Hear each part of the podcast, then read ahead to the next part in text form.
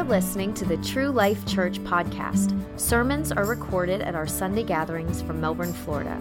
True Life Church guides people to take the next steps in their relationship with Jesus Christ, to grow, belong, and serve. We hope this audio message encourages you to take your own next steps in faith. If you'd like to know more about our church or attend one of our gatherings, find us online at www.truelifemelbourne.com. Today's message comes from lead pastor Joshua Smith.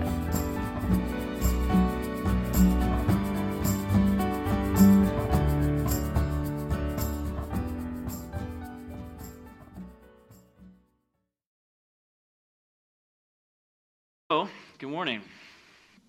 Happy Memorial Day weekend. Um, thankful that uh, we can be in a country uh, where at least for the time being, we can worship God freely um, and speak the truth. So let's enjoy it. Future generations may not have this opportunity, so let's make the most of the time. This is our final week uh, in the series of Nehemiah. Uh, so if you're just now catching up with us, there are 11 previous weeks to go back and check up on on our podcast. Uh, we're on Facebook uh, videos and stuff. So this is our fast week. Uh, last week, we're going to be uh, not recapping too much today, but trying to close this series out in in kind of a simple fashion, um, because it's it's almost kind of sad. So we're just going to sit in this moment at the last chapter or so of Nehemiah together, and let the Word of God do what it is going to do. And uh, every time we read it and open and study we are changed. Um, last week was an important week for us. And so if you missed that too, I just want to recap because that will also set the stage for where we are going today.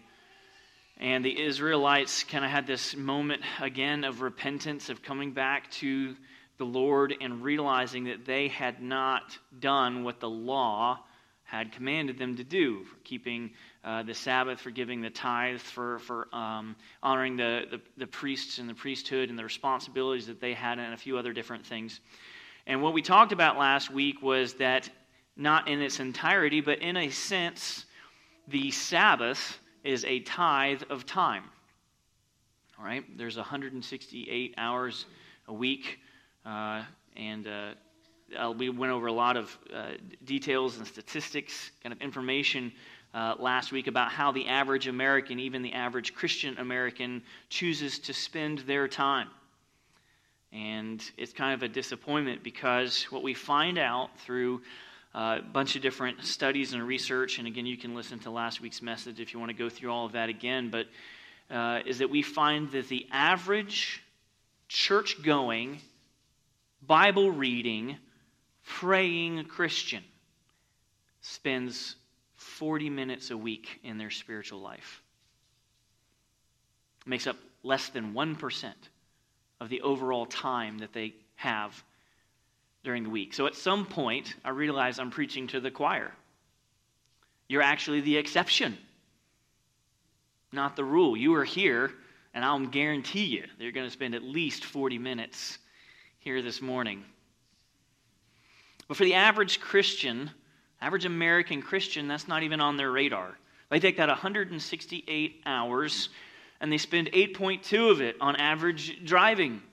If they have Netflix or Disney Plus, the average Netflix or Disney Plus user watches over three hours a day of content. The average American child is involved in between 6 and 24 hours a week of extracurricular activities. Dance Mania, All Star Pom, you know, Division two national ish champions, and, and so forth. Soccer, lacrosse, chess. Anyone do chess? Anyone? No? Yeah, all right. I loved chess. I was on the chess team. My school had one, so you know how nerdy I really was. And so, what we find is that the average American Christian, and you may find yourself too often, if you're honest with yourself, drifting into this category of taking whatever remainder is left of your time And then maybe in that time you will give it to the Lord. Maybe. But, friends, that is the opposite of giving the first fruits. In Genesis, we mentioned that uh, he had Cain and he had Abel, right? Now, often we know that Cain killed Abel, right? But that was born out of the jealousy because the Lord well received Abel's offering, his sacrifice, his first fruits. And Cain brought what was not required or desired or less than. I guarantee you this week you probably know what your schedule is about to look like. You know when you're going to work, don't you? You know you have, hopefully, some of you tomorrow off. You know school is done. You may have even planned out when you're going to go see the new Top Gun or Downton Abbey movie. You might have tons of things on your calendar. But if you have not planned out a tithe of time already, this very moment, for this next week, you're not bringing your first fruits to God of time. You may know everything else on your calendar of where you're going to do and what you have planned. And we find out again is that the average Christian American has nothing planned for the Lord. Maybe they'll go to church. Maybe they'll open the Bible. Maybe they'll pray.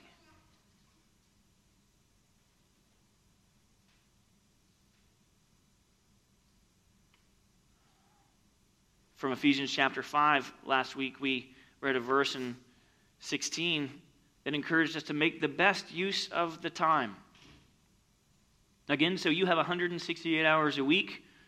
I encourage you today, before you get into tomorrow, that you know where your time is going to be spent. Carve out time already. Say, I will be here and meet with God. I will open His Word and I will pray. Because maybe don't cut it.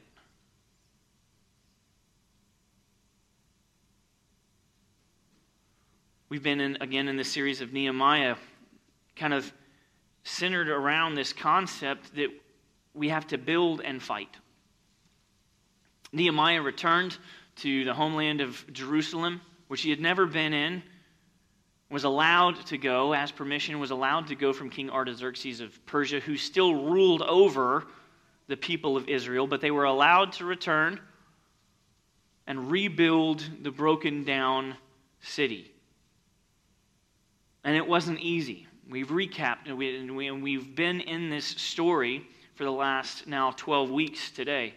So we've been in this story. I don't have to go through all of that again. Hopefully, you have read or reread listened or re-listened to where we've been. And it was not easy. There was many challenges, many people who wanted to tear him down. Sanballat, Tobiah, the Ashdodites, the Ammonites, and other peoples who didn't want Jerusalem rebuilt. And there are so many things we uh, have pulled out of this series that I want to encourage you to, to spend some more time on. But one of the biggest ones is this idea of building and fighting that you and I, right now, are building multiple things, at least we should be. First of all, we should be building our own spiritual life, our own spiritual disciplines. That's just ourselves. Reading and the Word, praying without ceasing, giving thanks in all circumstances. Let worship and making melodies with our hearts, the Word says, constantly be invading and overflowing out of our life. So we should be building our spiritual life. Second of all, we should be building in our homes. Children, how can you build? You're like, that's mom and dad's job. No, no, no, no. Children, you can build by doing what Ephesians chapter 5 tells you to do obey your father and mother. And that's not new, that's Old Testament, from the Ten Commandments. Honor your father and mother. That's how you can do that. Listen and obey. For in doing that, as a child, you will learn better how to be a child of God. So, children, you can be a part of that work too. Moms and dads, and primarily dads in the home, the fathers, the husbands. If you are not a father yet, you may be a husband. And if you're not a husband or a father yet, prepare now. Some of you young men out there that I see that aren't married yet, a couple of you, some new on your journey, some seasoned veterans. Make the best use of the time. Lead your families well. Oftentimes, I reference uh, some fraternity brothers I had. I had an opportunity to talk to one this morning because earlier uh, he sent me a text uh, this morning that um, one of the fraternity brothers from college uh, lived his last day yesterday. We're trying to find out the details of why he has no today. And so my friend and I were talking on the phone, and he was asking me, Aren't you doing the church thing? Because I was surprised that I called him. He knows what I do. I'm like, Yeah, yeah, I'm here. Like, are you going with, with your wife? No, we're going to turn it on. You should go. Yeah, I know. It's on you. Yeah, I know, he says. And I don't mean that to put him down. He's one of my very bestest, bestest, bestest ever friends. But my encouragement to him would be the same as to you, men. Lead your families well, make the best use of the time, build in the home.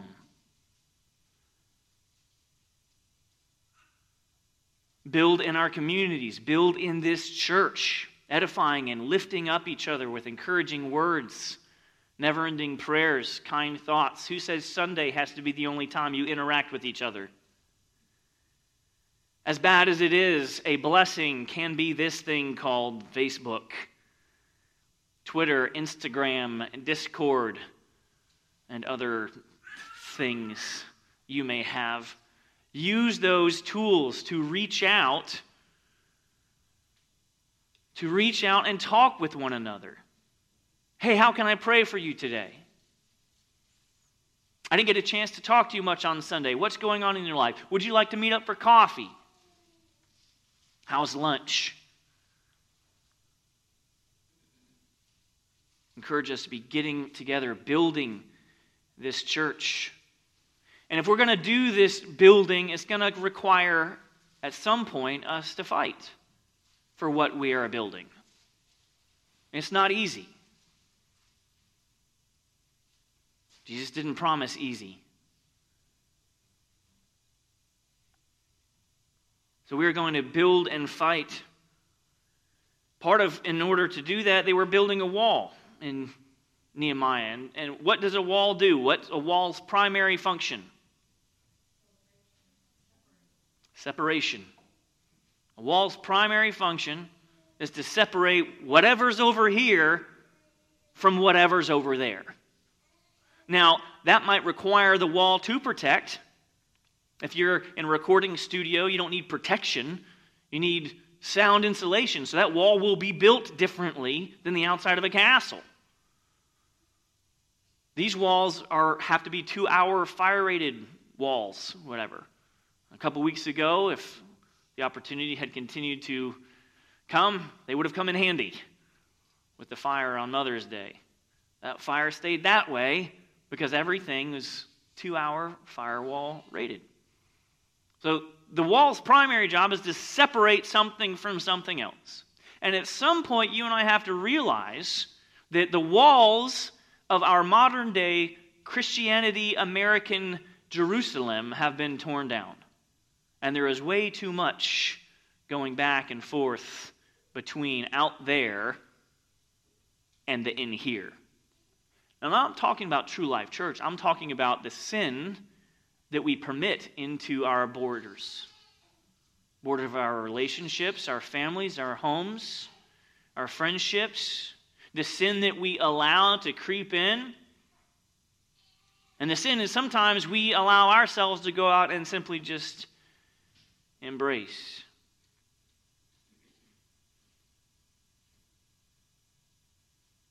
we, if we are building, will have to put up a wall at some point to separate yourselves from what the world may say is okay. But you know, biblically for us, it is not.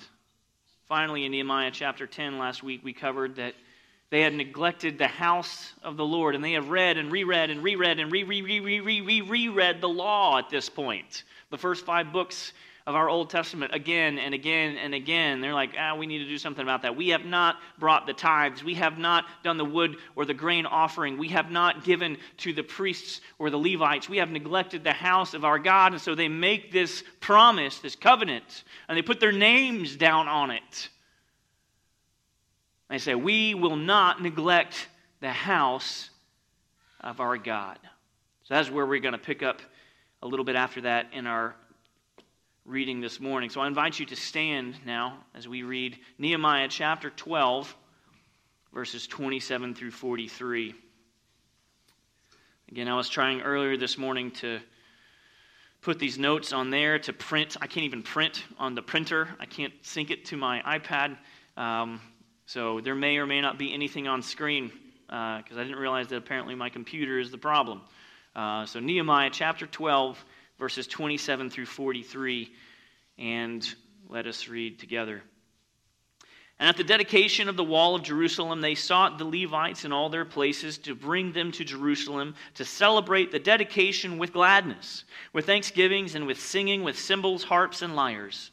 And the sons of the singers gathered together from the districts surrounding Jerusalem and from the villages of the Netophathites, also from Beth Gilgal and from the region of Geba and Azmaveth for the singers had built for themselves villages around Jerusalem.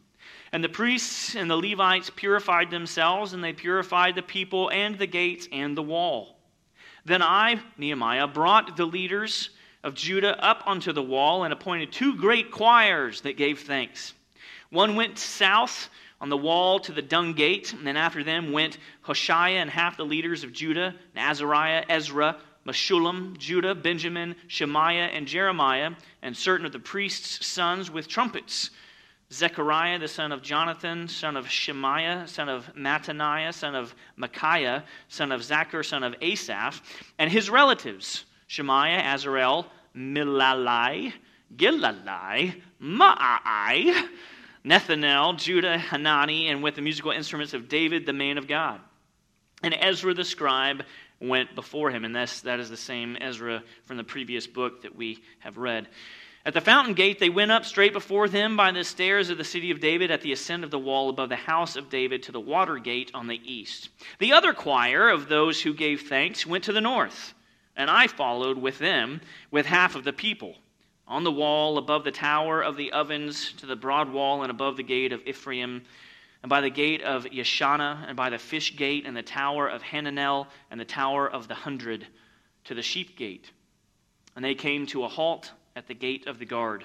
So both choirs of those who gave thanks stood in the house of God, and I and half of the officials with me, and the priests Eliakim, Maaseiah, Miniamin, Micaiah, Elioenai, Zechariah, and Hananiah with trumpets and Maaseiah, Shemaiah, Eleazar, Uzzi, Jehohanan, Malchijah, Elam, and Ezer. And the singers sang with Jezrahiah as their leader. And they offered great sacrifices that day and rejoiced, for God had made them rejoice with great joy. The women and children also rejoiced, and the joy of Jerusalem was heard far away. Heavenly Father, thank you for your word, and as we will continue in its reading and its proclamation, may its truth stir our hearts up for good works, humble us, and build us up for the fight that lays ahead of us. God, give us the strength and the courage to not just be hearers of this word this morning, but be doers of it as well. In your name we pray. Amen. You may be seated. For this first moment, I'm going to read this before we go into the final chapter of not only this book, but our series today. And basically, just land with this. We've read a lot of different names, but you have two choirs going up on opposite ends of the city, and they're going to lift up a great noise, a great shout, choirs and trumpets. And that last line there, the joy of Jerusalem was heard far away. The children, the women, the men, the trumpets, everyone was rejoicing. So the first thing we see is that this worship of the Lord is a family endeavor. It's one of the reasons why I have uh, pushed so hard from the moment I came from the church in Atlanta that our children, per their ages, will be in worship with us. We don't disregard them or shuttle them off permanently to a place where they don't get an opportunity to worship. Even our little treehouse and nursery, they worship back there. Uh, the, I've been in churches and know of churches where people were sectioned off by their age group. And so, what we have, the American church has developed over time is it feels weird for a young person today, a Gen X, a millennial, a Gen Z, even to worship with someone outside of their demographic. So, you have a young person coming in, never ever sitting next to an old person, an old person coming in and never having an opportunity to model for the next generation what worship of our God is or should be. So we have a disconnect. One of the things I love about where we have been in the book of Nehemiah has been very clear, very plain, that the women and the children had an opportunity to learn, to know what the law said, to participate, to understand, even, to have things broken down to their level. And then now we see they are involved in the celebration and the worship and the dedication of the wall.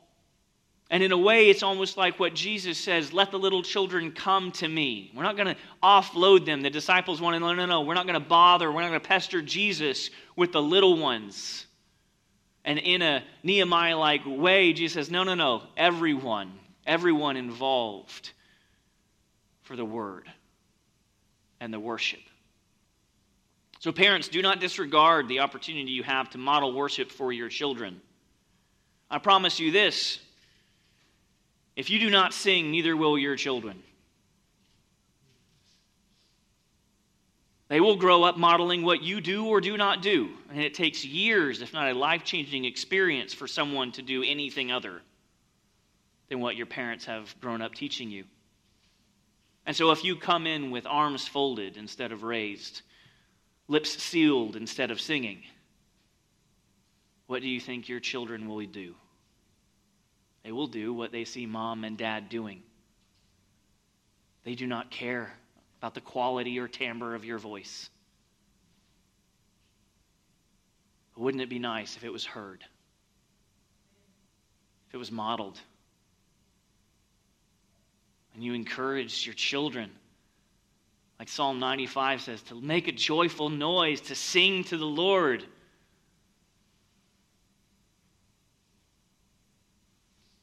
The worship of our God is a family effort. And any child in this room will never be turned away from the opportunity to listen, hear, and respond. Now, yes, that may open an opportunity for discipline or discussion. So then we'll have it. But that's okay. Because where else is something like this going to happen? Secondly, from this passage we read this morning, the joy of Jerusalem was heard far away. We know who's making the joy. We know who is joyful the men, the choirs, everyone, the whole city divided up on two different highest points with choirs and instruments, all proclaiming the name of the Lord. And there was much joy, and that joy was heard from far away. So we must ask ourselves this question Does our land hear the worship of our God? Or are we not loud enough? I'm going to pick on him right now just because I can, and secondly, because I care. But I've been teaching Samuel uh, piano lessons for about the last three years.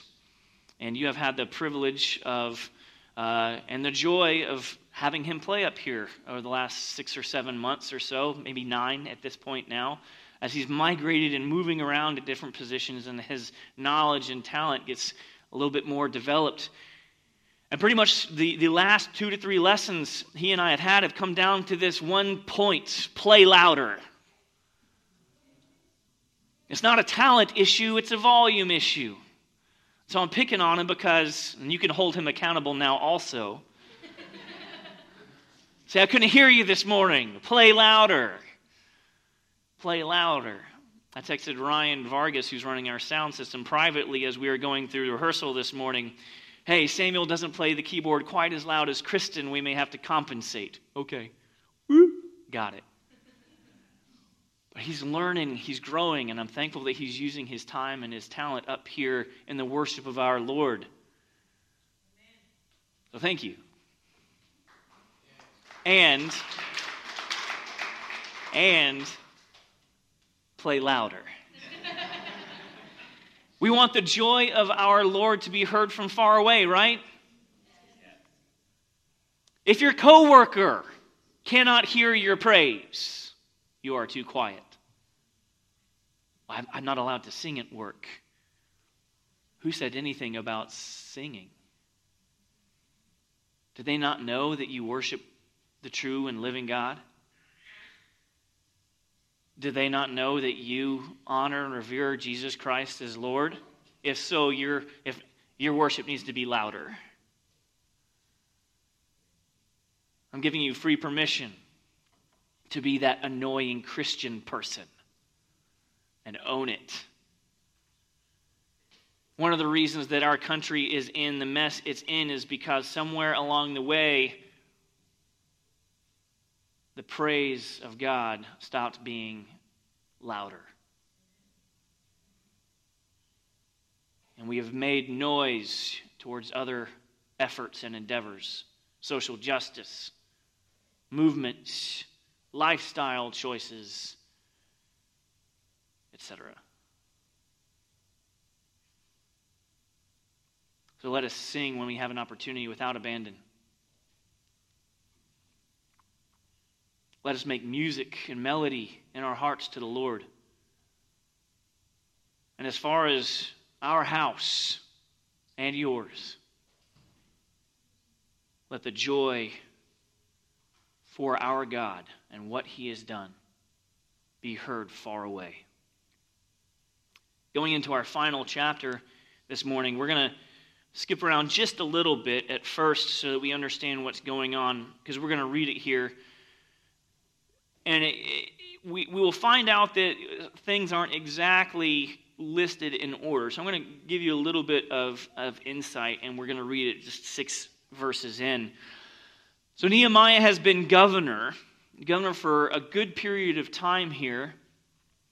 And then for an unknown amount of time, uh, most scholars say between two to 15 years, Nehemiah uh, has to, needs to, or chooses to return to the kingdom of Persia under Artaxerxes again. So he's probably said, okay, we've dedicated the wall.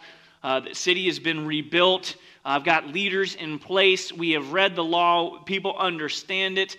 feel like things are in a decent place um, for me to go uh, and return and maybe come back and check on it later. Uh, it's in good hands. I can step away for for a bit. And so he's gone for a period of time. I want to leave that there as we now pick up into chapter 13.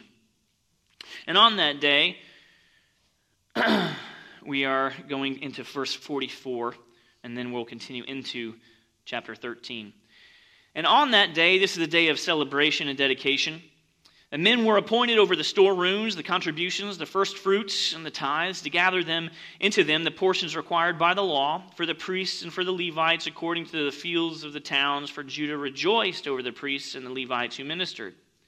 And they performed the service of their God and the service of purification, as did the singers and the gatekeepers, according to the command of David and his son Solomon. For long ago, in the days of David and Asaph, there were directors of the singers and there were songs of praise and thanksgiving to God. And all Israel in the days of Zerubbabel and in the days of Nehemiah gave the daily portions for the singers and the gatekeepers. And they set apart that which was for the Levites, and the Levites set apart that which was for the sons of Aaron. So they're keeping their covenant they made in chapter 10. So we will not neglect the house of our God. And so far, they are doing that. On that day, chapter 13 now, verse 1, they read from the book of Moses in the hearing of the people, yet again the law, and in it was found written that no Ammonite or Moabite should ever enter the assembly of God, for they did not meet the people of Israel with bread and water, but hired Balaam, and this is going back into history, we're going there momentarily, against them to curse them. Yet our God turned the curse into a blessing. As soon as the people heard the law, they separated from Israel all those of foreign descent. So, again, here's the wall mentality of separating ourselves for the worship of our God from the world. Now, before this, and this is important here, before this had gone down, Eliashib the priest, who was appointed over the chambers of the house of our God, and who was related to Tobiah prepared for Tobiah a large chamber where they had previously put the grain offering, the frankincense, the vessels, and the tithes of grain, wine, and oil, which were given by commandment to the Levites, singers, and gatekeepers, and the contributions for the priests. While this was taking place, I was not in Jerusalem. For in the 32nd year of Artaxerxes, king of Babylon, I went to the king, and after some time I asked leave of the king and came to Jerusalem, and I then discovered the evil that Eliashib, again the high priest, the guy who should know better, had done for Tobiah, preparing for him a chamber in the courts of the house of our God. Pause here. So we have this period of time where they said, We will not neglect the house of our God. And then after a bit, what do they do? They, they break the promise. In fact, the man who should know better Eliashib, the high priest, carves out rooms in the temple for this guy, Tobiah. Now, do you remember who Tobiah is?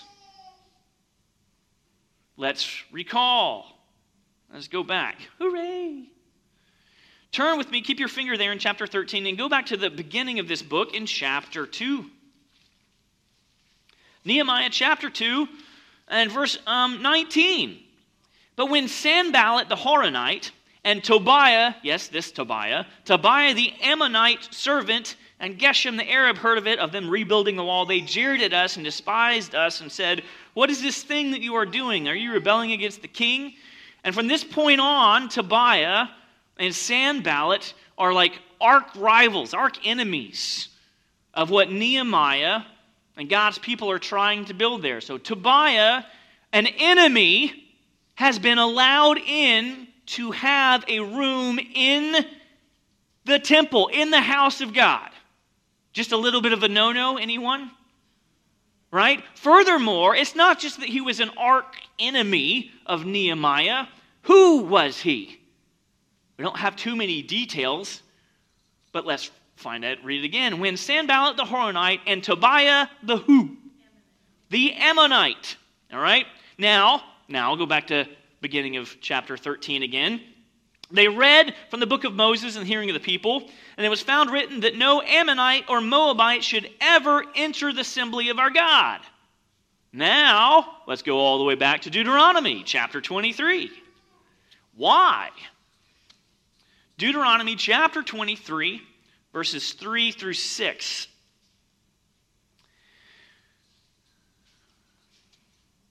Actually, we're going to start in verse 1 because we're going to make people squeamish, and then it's actually going to be for a purpose. Deuteronomy chapter 23, verse 1.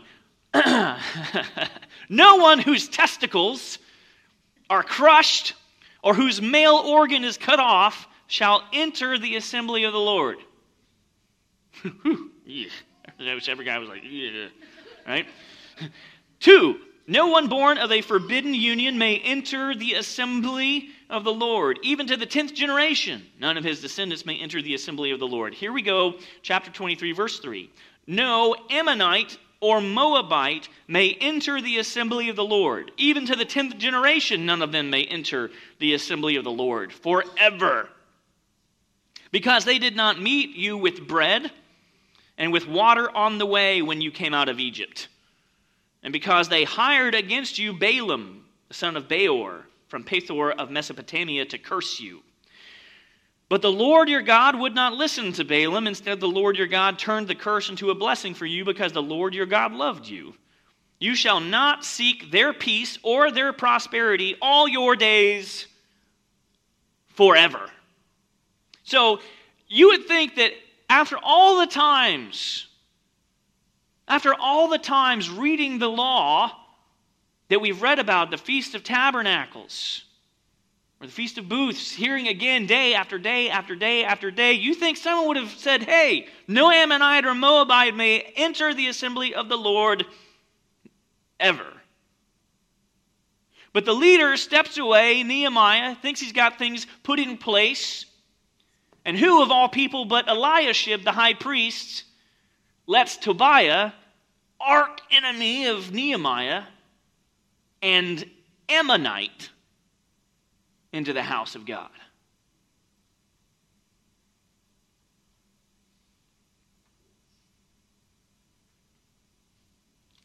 we need to understand the severity of what's gone on there.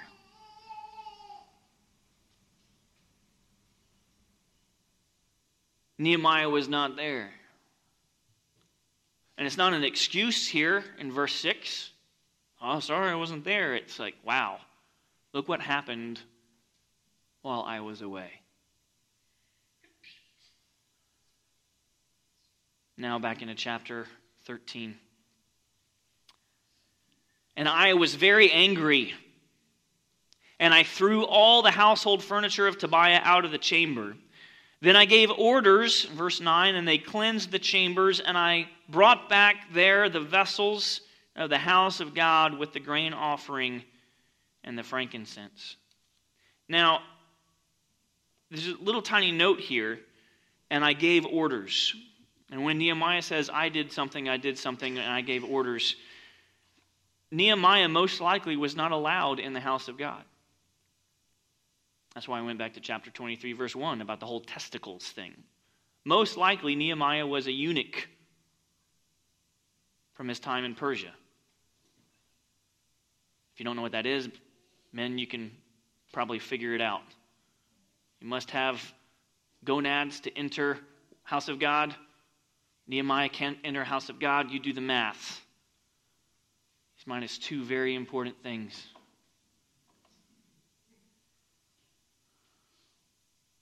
So he probably can't go in.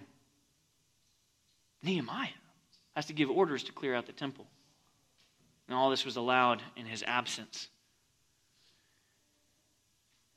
So I gave orders, and they cleaned out the house of God and put back there the vessels with the grain offering and the frankincense. I also found out, as if that's not enough, that the portions of the Levites had not been given to them. So that the Levites and the singers who did the work had fled each to his field. They're out there working because no one they stopped being paid. The offering stopped coming in. So I confronted the officials and said, Why is the house of God forsaken? And I gathered them together and set them in their stations.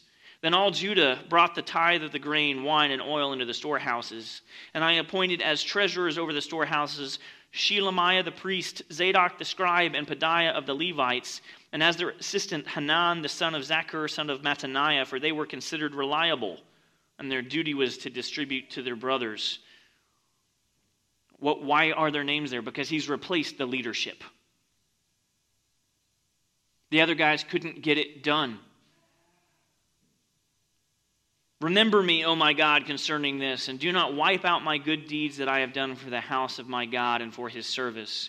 And in those days I saw in Judah people treading wine presses on the Sabbath. And again, these were people who have read the law, who have made the promise and the covenant says, We won't do these things. We just read two chapters ago. And here they are doing these things bringing in heaps of grain and loading them on donkeys, and also wine, grapes, figs, and all kinds of loads, which they brought into Jerusalem on the Sabbath day. And I warned them on the day when they sold food. Tyrians also, who lived in the city, they weren't supposed to, brought in fish and all kinds of goods and sold them on the Sabbath to the people of Judah, of Judah in Jerusalem itself. Exclamation mark. Then I confronted the nobles of Judah and said to them, What is this evil thing that you are doing, profaning the Sabbath day? Did not your fathers act in this way? And did not our God bring all this disaster on us and on this city? Now you are bringing more wrath on Israel by profaning the Sabbath. Let me pause there. What we see here is that the evilness and the sinfulness that was allowed began at the very top. Eliashib, the high priest, allowed Tobiah into the house of God. And from there, things got really. Pretty soon, everybody was disobedient. And for us, a Christian walk that says you can have a faith in God and still do anything you want goes against the Word of God. There are many, many, many people out there today that say exactly that. Oh, I believe in God. And you still think it's okay to do X, Y, and Z. Live in such a way. What we see is that certain issues and things like this pervasion of homosexuality, transsexuality, and, and abortion, and, and countless other things yes, they're all hot button issues because they're all sinful. They're all against the Word of God. The problem is that the church has become lenient in these areas. Capital C church. Hopefully, you've been here long enough, and if you don't, you know where, our, where we stand on that. We stand on the Word of God. If it's sin in the Word of God, then it's sin for us. But there are many denominations and churches and peoples removing themselves from the sanctity and sovereignty of God's word and saying, hey, we, uh, we'll, we'll leave this part out. We don't believe that sin these days anymore. And so it starts at the top. Because the church has allowed it, the world will embrace it. And they have broken these, this covenant, this promise that they made to be separate from the world. They had promised to not intermarry with the people of the land. They had broken their promise to honor God. And they are doing work and selling things on the Sabbath, even within the city walls of Jerusalem. They had promised to give the, requ- the required temple tax. They had promised to give to God and finances and, and offerings. They had promised to take care of the provisions for the temple and the wood sacrifices. And they had promised to serve God. And they had promised to continue to, to give the firstborn of all that they had, including their sons, to the Lord. Now, remember, we talked last week that the sons were redeemed by the blood of a lamb, and a lamb was sacrificed so that the son knew he was paid for, bought with a price. And they have failed all five of these major tenets of their promise. So Nehemiah has every right to be upset, right? For further reading on this, take take your Bible home and, and look at Malachi, who's a contemporary prophet writing near the end of this time period, Nehemiah or Malachi chapter 1 through 3. And you can read this Woe to you, Jerusalem! It's directly applying to this. So Eliashib, the high priest, his son in law is Tobiah.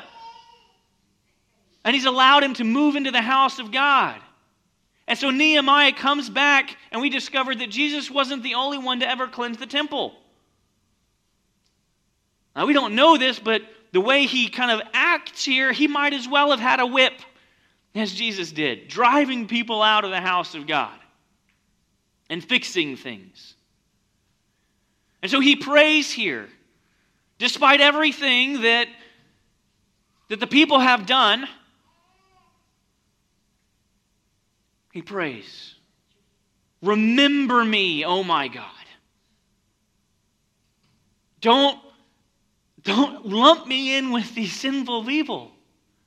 And throughout the book of Nehemiah, and we're going to close out here in a few minutes with this last line as well, we see Nehemiah's prayers remember me in favor. And all of his remember thems are all the Tobiah and the Sanballats and those who desecrated the priesthood. In other words, remember them for the evil they have done. And Lord, remember me for the good of I have tried to do in your name. Hopefully, none of us fault Nehemiah in any of this, right? He was away. And to be honest, I've taken some comfort in this passage this past week kind of reminding myself that my job is to preach the word. to tell the truth, this truth. But what you do, what you do not do with the truth I have told, is not on me. I have fulfilled my obligation. I have given you the truth. You can lead a horse to water, but you cannot make it drink, so the saying goes. And I will, as a teacher, the word tells us this, and all of our elders will be held to a higher standard. I'm doing my best to do that.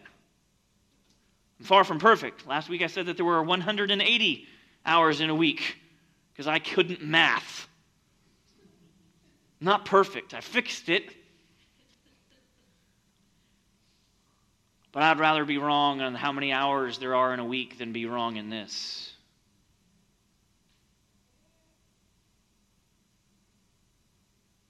Nehemiah is very disappointed and angry because they had made a promise. And they were, again, as James writes later, hearers of the word, but turned out not to be doers.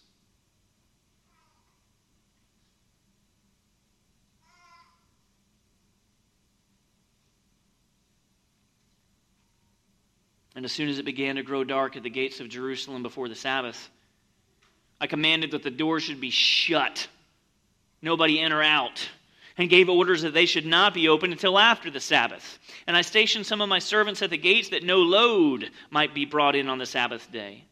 Then the merchants and sellers of all kinds of wares lodged outside Jerusalem once or twice, but I warned them and said to them, Why do you lodge outside? Get away from my wall.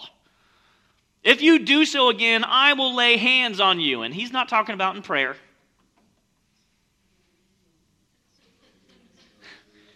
He's talking about where the sword's going to come out again the build and the fight. Get away from my wall, whoosh, or else. I will lay hands on you. And from that time on, oh, they got the word. They did not come on the Sabbath because he took a stand. Then I commanded the Levites that they should purify themselves and come and guard the gates to keep the Sabbath day holy. Remember this also in my favor. Here we go again. Oh my God, and spare me according to the greatness of your steadfast love. In those days, also, I saw the Jews who had married women of Ashdod, Ammon, and Moab. Again, we just they, they said that we weren't going to intermarry. Yet here they are, intermarried with all these people. What's the product of that? Half their children spoke the language of Ashdod.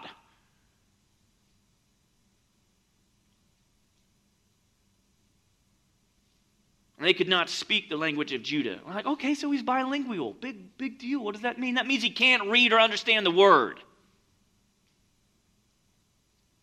Because they don't speak that language. This is long before the days of choose your own translation and having every language. The Word of God was in Hebrew. That's it. They didn't speak it. How could they read it? They couldn't read it, how could they know it? And if they didn't know it, how could they be obedient to it? They couldn't speak the language of Judah, but only the language of each people. And I confronted them and cursed them. And check out what he does here. And beat some of them and pulled out their hair. Like, that's kind of mean. You bet it is.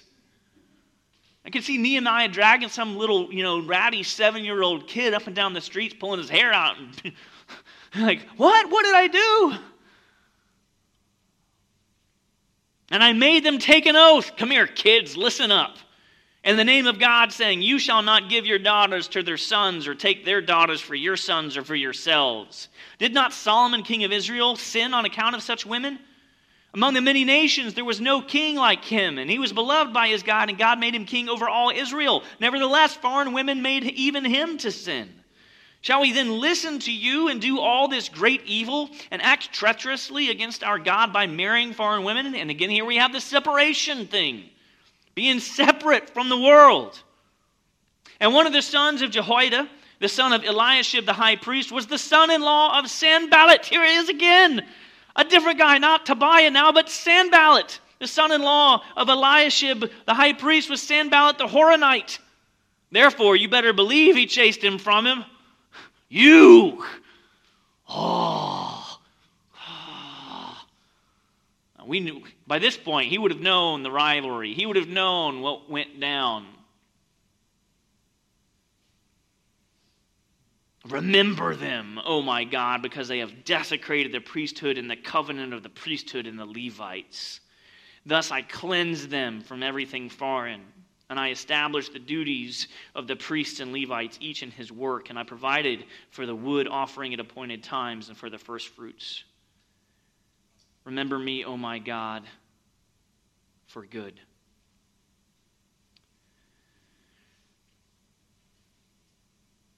So Nehemiah is disappointed and angered at what has gone down here. And he replaces the leaders and says, All right, if you're not going to do it, we will put people in place who will. Briefly, and you don't have to, I'm going to turn to Matthew chapter 13, verse 12 here specifically. Jesus says, For to the one who has, more will be given and he will have an abundance. But from the one who has not, even what he has will be taken away. And at first glance, that might not seem fair for you to say, well, he didn't even have anything. What would he even take away? But here we see this played out literally in Nehemiah. There were the leaders who should have known better, should have been leading the people in the law and the feasts and the tabernacles and honoring the Sabbath and the offerings and the tithes and the first fruits and the separation from the world and from the other people. They knew and did not act. They should have known better. So Nehemiah replaced the leadership. For the one who has more will be given, and he will have an abundance. But for the one who has not, and they did not have in obedience to the word, they did not have the responsibility of leadership leading the people towards what they had promised. And so it was taken away from them new leaders put in place. This is a lesson for us this morning that as you have the opportunity to lead in your homes, to build and to fight for the kingdom of God within your families, within your friendships, if you are not beholden to this, what you may think you have may be taken away.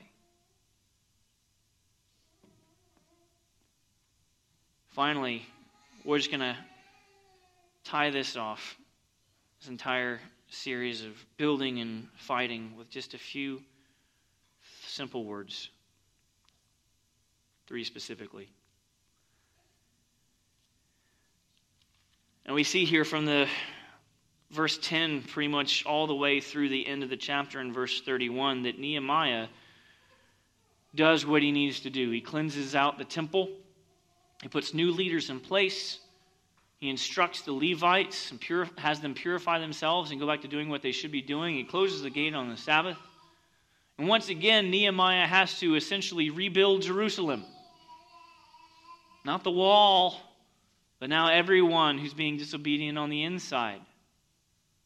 And he's even pulling the hair out of little kids up and down the street and beating them. Like, that's not nice. And again, no, it, it wasn't.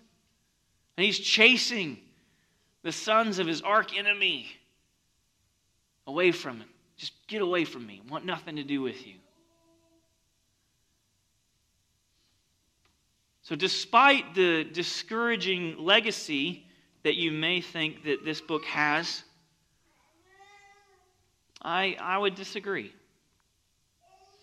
Because, on, on one hand, yes, it's disappointing that the Israelites, after making their promise, once again returned to being disobedient. But there's a reason that God has ordained this book to close out the way that it does. We see two things. Number one, that with right action and repentance, you can be right with God again. So they come back forcefully. But yes, and from this day for the next 450 years until Jesus arrives, they do a pretty decent job, mostly, of sticking with this. Are they perfect? No. But they never fall this far back again.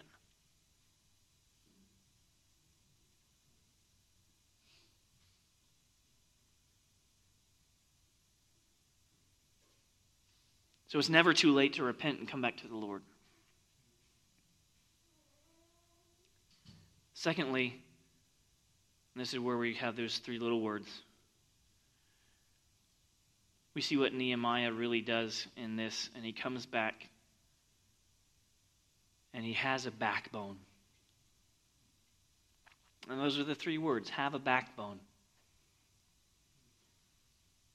As a, he has a stand. He knows what is good and acceptable, he knows what is not. And Nehemiah does not put up with anybody's ish. There's no time for that. There's no room for that. The house of God, Tobiah, get out, is no place for that. There's no room for that here. And so Nehemiah does what was customary at the day with little ones and children and adults to rebuke and, and, and, and beat and pull hair out. These were normal, customary things to be done for, for a punishment. Even, um, we see this even through World War II. That women and sympathizers for the Nazi party, once the, the troops came through, what did they do? If you know your history, they shaved the women's heads and, and painted giant swastikas on them for being a Nazi sympathizer. Shaving of the head and pulling of the hair, even in Middle East and in Europe is a, a, common thing for, for punishment, for rebuke. It grows back for some of us. but it was so that everybody else could see hey, they, they, they, messed up. After a time, no one could tell again. But that was a common thing. So Nehemiah has a backbone. I think, and this is my opinion here, I think that today's modern Christians are far too weak. Weak in spirit, weak in action, weak in thought. They don't have a backbone. They, like we've read here, have let other things into the city, intermarrying different beliefs, accepting different sins and lifestyles thinking all is okay and everything's good, and God is just, He's all love and flowers and unicorns and skittles. And it's all okay. There is a judgment coming, friends. For you and for me. And you might not like to think about it, but guess what? There it is. Judgment is coming.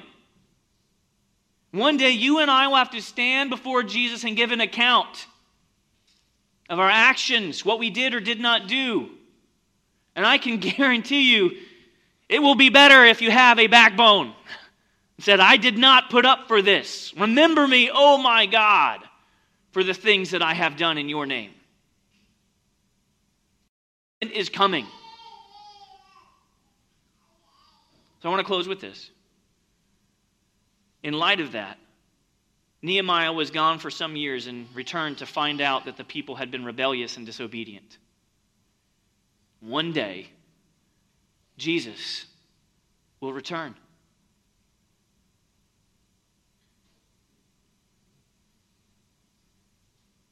What will he come back to?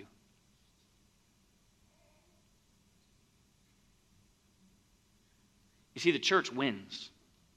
God wins. We know that. Revelation's there. God wins. So, why would we waste one more minute of our life playing for the wrong team in everything we say and do? Friends, have a backbone. You may be mocked or ridiculed for it. Someone may call you a bigot, non inclusive. They might get triggered or offended. Oh no! Offend them for this. Call them to repentance for this. Stand on this. Have a backbone. And don't put up with none of that ish in your house anymore.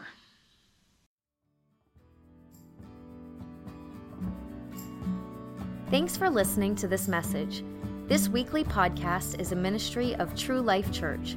If you'd like to help keep these audio sermons available, you can support our ministry online at www.truelifemelbourne.com forward slash give. Until next time, may the peace of God, which passes all understanding, guard your hearts and minds in Christ Jesus.